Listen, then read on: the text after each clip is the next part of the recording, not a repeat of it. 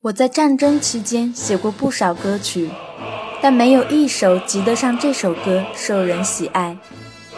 李斯托夫这样评价他的这首作品。这就是著名的防空洞。有一年卫国战争胜利纪念日，俄国总统普京来到位于莫斯科郊外的俄国国防部女子寄宿学校进行视察。按照事先安排，小女生卡扎科娃要为总统演唱一首二战歌曲。因为紧张，她在唱到一半时忘词了，场面十分尴尬。原来安静听歌的普京总统接着唱了起来，他的歌声轻柔而充满韵律，微笑的面孔让卡扎科娃顿时有了信心，于是壮着胆子跟着总统合唱起来。两个人随后顺利合作完成了整首歌曲，就是曾经广为流传的《防空洞》。《防空洞》又名《窑洞里》，是一首著名的前苏联抗争歌曲。在第二次世界大战期间，这首歌曲受到广大苏联民众的喜爱，成为了苏俄时代最伟大的抗争歌曲之一。德国纳粹军团为了推进侵略战争的进程。开始实施希特勒亲自制定的巴巴罗萨计划，于1941年9月兵临莫斯科城下。在战争初期，面对德军强大的攻势，苏联军队损失惨重，大部分兵力都陷入重围。不出一个月，苏军第一道防线就被德军攻破，形势十分危急。此时，李斯托夫已经是海军上校军官，在海军总政治部任音乐顾问。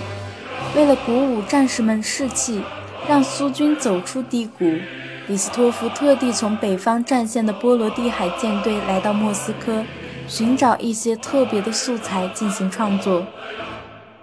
在来到红军真理报的编辑部时，报社的主编让刚刚从前线回来的战地记者苏尔科夫负责接待他。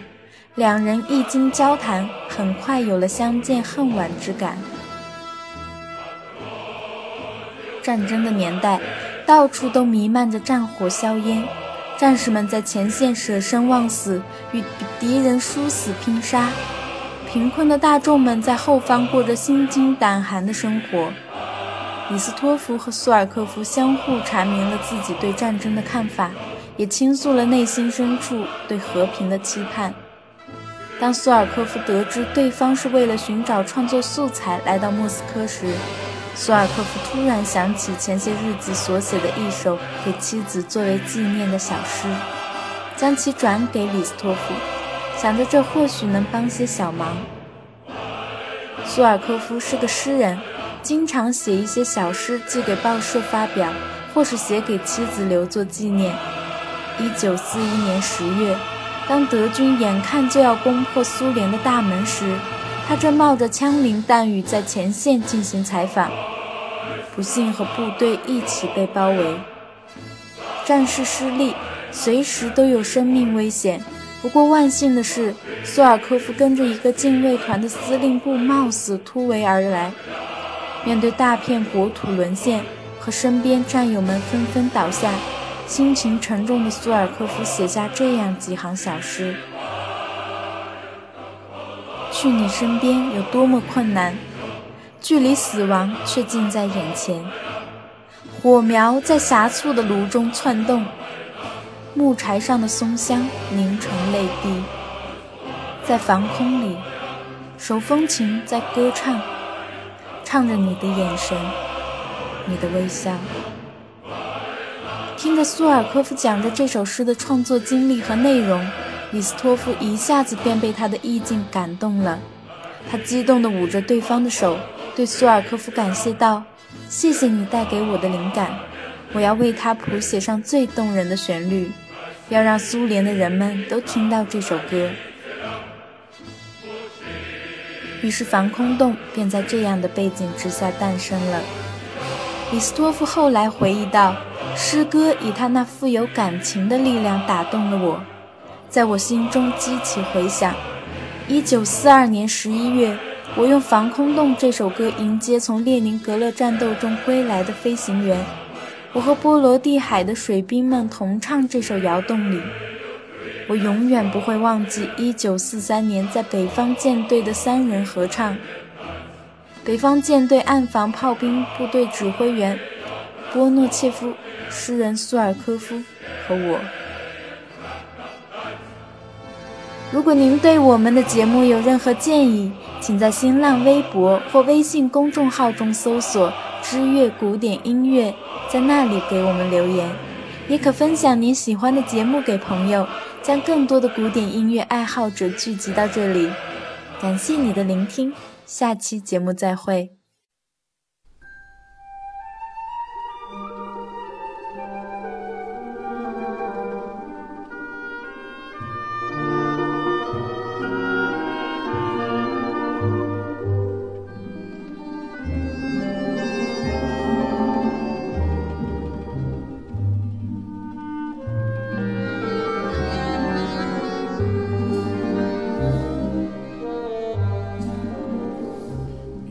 В тесной печурке огонь.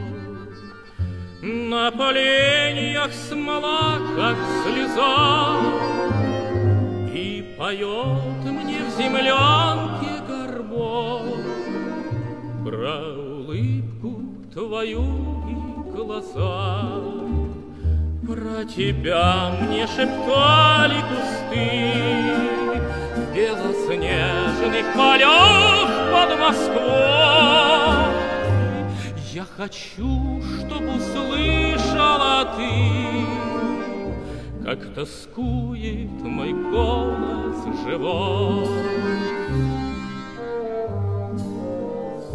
Ты сейчас далеко, далеко, Между нами снега и снега, до тебя мне дойти нелегко, А до смерти четыре шага. Пой гармоника в юге на зло, Заплутавшая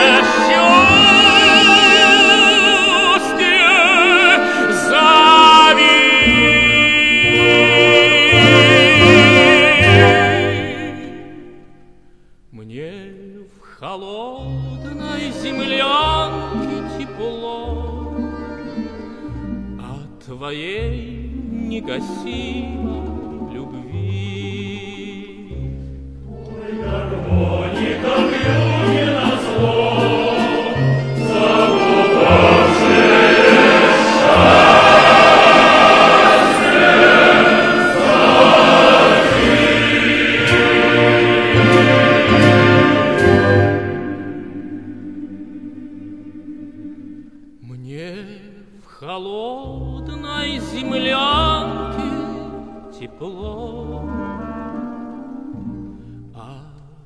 夜。